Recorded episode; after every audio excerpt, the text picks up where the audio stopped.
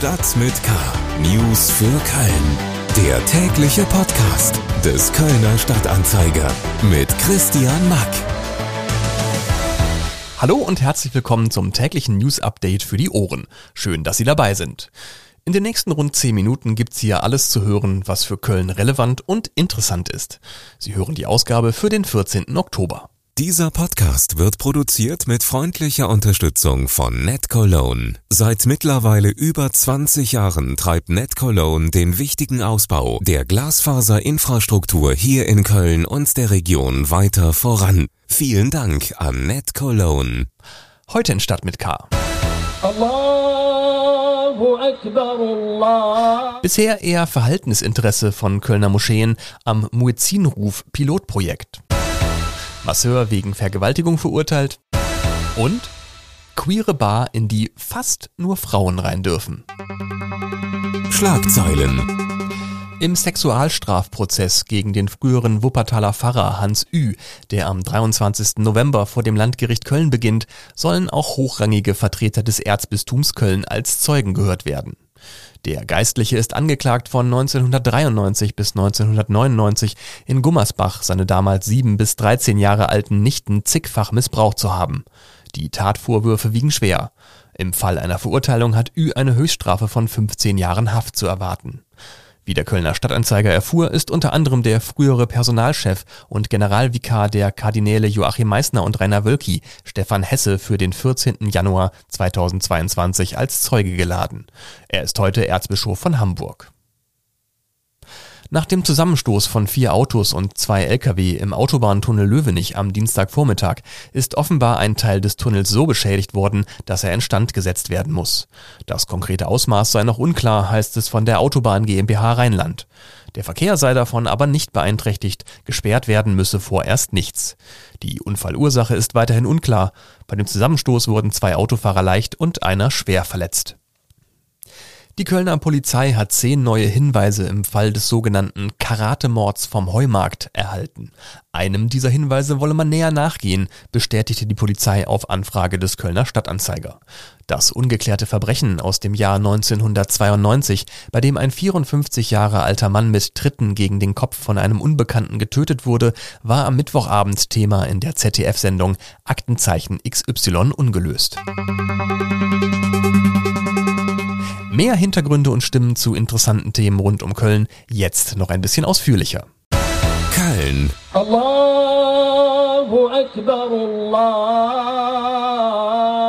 Ja, so klingt das, wenn in Frankfurt am Main zum Freitagsgebet aufgerufen wird.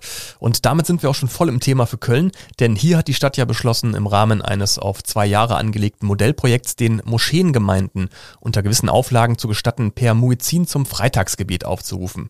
Wie zu erwarten war, hat das eine große, oft emotional geführte Debatte nach sich gezogen, bei der die einen den Untergang des Abendslandes zu erkennen glauben und die anderen das Ganze als Zeichen der Religionsfreiheit und des Respekts sehen.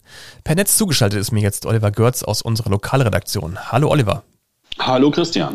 Lass uns in der Debatte vielleicht mal kurz ganz unaufgeregt und sachlich auf die Ausgangslage blicken. Äh, welche Moscheen oder Moscheengemeinden in Köln haben überhaupt Interesse, einen Muezzin rufen zu lassen?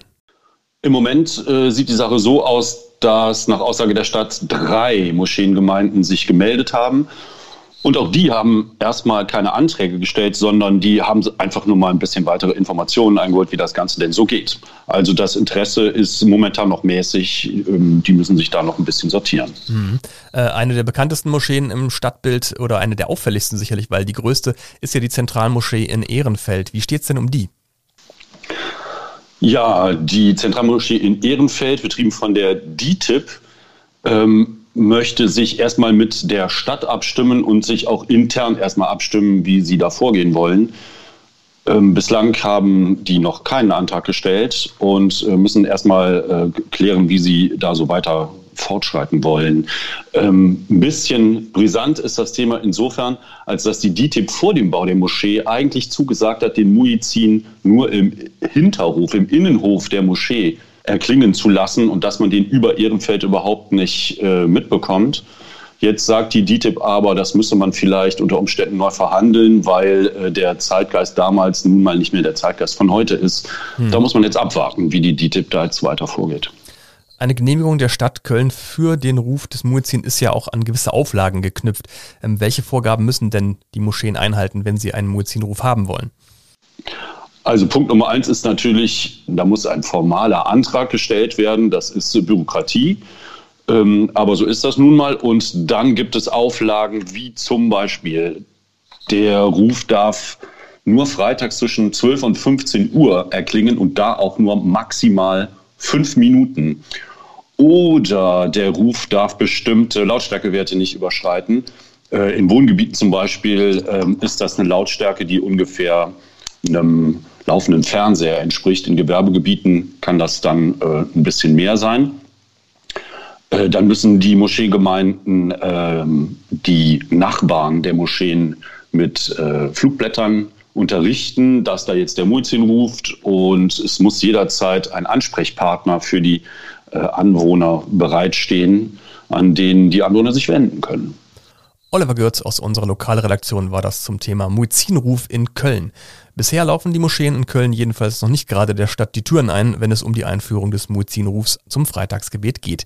Aktuell liegen jedenfalls keine konkreten Anfragen vor. Mehr zum Thema auch im Netz unter ksda.de. Kriminalität. Am Kölner Amtsgericht wurde jetzt ein Fall verhandelt, bei dem ein Mitarbeiter eines mittlerweile geschlossenen Schönheitssalons am Hansaring zu zwei Jahren und drei Monaten Gefängnis verurteilt wurde, weil er eine Kundin vergewaltigt hatte. Das Kuriose dabei, der Mann sieht sich selbst als Opfer. Übers Netz zugeschaltet ist mir jetzt unser Gerichtsreporter Hendrik Pusch. Hallo Hendrik. Hallo Christian. Du warst bei der Verhandlung dabei. Ähm, worum ging es denn da genau? Ja, ähm, dem Mitarbeiter eines Schönheitssalons, wie du schon gesagt hast, wurde Vergewaltigung vorgeworfen. Ähm, das Bemerkenswerte an diesem Fall war, dass die Kundin eigentlich von der Betreiberin ähm, die Massage erhalten sollte, und zwar eine Nackenmassage.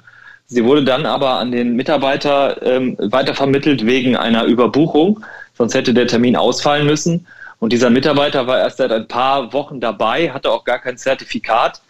Ja, und hat dann die Situation in einem Kellerraum ähm, ausgenutzt.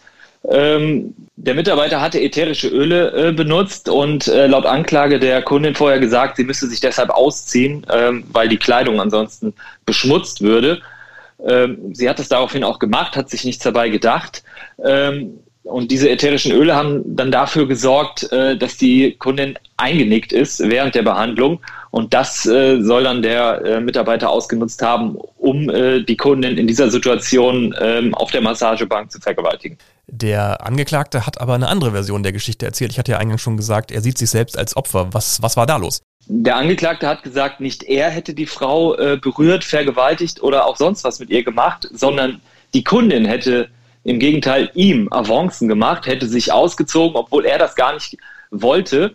Ähm, ja, und das war eine Version, die der Richter am Ende nicht geglaubt hat. Ähm, die Zeugin war durchweg ähm, glaubwürdig, ist auch im Prozess in Tränen ausgebrochen und musste den Saal verlassen. Und am Ende gab es deshalb äh, keine Zweifel für den Richter, dass äh, der Angeklagte, der Mitarbeiter des Schönheitssalons, ähm, übergriffig wurde, bei der Massage eine Vergewaltigung vollendet hat. Und deswegen wurde er zu zwei Jahren und drei Monaten Haft ohne Bewährung verurteilt. Gerichtsreporter Hendrik Pusch über einen Vergewaltigungsprozess, der kürzlich am Kölner Amtsgericht verhandelt wurde. Nachzulesen unter ksda.de. Freizeit. Wir Journalisten verkürzen ja gerne mal komplizierte Sachverhalte, um sie einfach und verständlich darzustellen. Das hat oft Vorteile, manchmal können einen solche Schlagzeilen aber auch mal auf eine falsche Fährte führen. Ich könnte das nächste Thema zum Beispiel jetzt so anmoderieren. In der Kölner Innenstadt gibt es eine Bar, in der jeden Abend Ladies Night ist, denn es dürfen generell nur Frauen rein. Oder ich sage, in der Kölner Innenstadt gibt es die Boys Bar, aber anders als der Name sagt, dürfen da keine Boys rein. Ja, weil die Sache aber nicht ganz so simpel ist, habe ich mir Verstärkung von Anna Westkemper aus unserer Lokalredaktion geholt. Hallo Anna. Hi Christian. Erzähl mir was über das Konzept der Boys Bar auf der Friesenstraße. Wer darf da jetzt rein und wer nicht und warum? Ja, um die ganze Verwirrung aufzulösen, muss ich vielleicht erstmal erklären, was es mit dem Namen auf sich hat. Boy ist nämlich nicht nur das englische Wort für Junge, sondern in der Schreibweise mit i am Ende auch ein Begriff aus der LGBTQ, also der queeren Szene. Da ist ein Boy zum Beispiel eine maskulin auftretende lesbische Frau. Und jetzt wird vielleicht schon ein bisschen klarer, warum in eine Boys Bar nur Frauen reinkommen. Die Betreiberin Payman Nesiri hat hier nämlich einen Ort für Frauen, besonders für lesbische Frauen und die queere Community geschaffen. Männer dürfen deshalb nur in Ausnahmefällen rein, nämlich wenn sie selber zur queeren Szene gehören. Dafür gibt's natürlich auch mal Kritik oder ein paar böse Worte an der Tür. Aber Payman ist wichtiger, dass sich ihre Gäste bei ihr wohlfühlen, gerade weil die Bar ja auch in der Nähe zu den Kölner Ringe liegt. Äh, der Erfolg der Boys Bar hat auch was mit der TV-Serie äh, Princess Charming zu tun. Inwiefern? Ja, ich würde sagen, das ist ein klassischer Fall von Kölscher Klüngel. Die Princess Charming Irina kommt ja nämlich selber aus Köln und ist gut mit Payman befreundet. Und dann sind die beiden irgendwann auf die Idee gekommen, hey, wir könnten die Sendung doch auch in der Bar Public Viewing mäßig zeigen. Und das ist dann so gut angekommen, dass die Leute äh, quasi die Tür eingerannt haben in der Boys Bar. Und ähm, ja, seitdem läuft's da richtig gut. Und mittlerweile kann man am Wochenende auch die Princess Charming Kandidatin selbst mal in der Boys Bar entdecken. Oh, also wenn Fans unter uns sind, hier Geheimtipp. Genau. Anna Westkemper aus unserer Lokalredaktion hat sich die Boys Bar auf der Friesenstraße mal näher angeguckt. Das ganze Porträt von Bar und Betreiberin finden Sie unter ksda.de. Und damit sind wir auch schon wieder durch für heute mit Stadt mit K. Danke fürs Reinhören und danke auch nochmal an unseren Sponsor Net Cologne. Mehr unserer Podcasts gibt's auf ksda.de slash podcast. Und wenn Sie schon zum Frühstück unseren Morgen-Newsletter Stadt mit K im Mailpostfach haben wollen, dann abonnieren Sie ihn einfach unter ksda.de slash stadt-mit-k. Mein Name ist Christian Mack, bleiben Sie gesund und bis zum nächsten Mal. Stadt mit K. News für Köln. Der tägliche Podcast.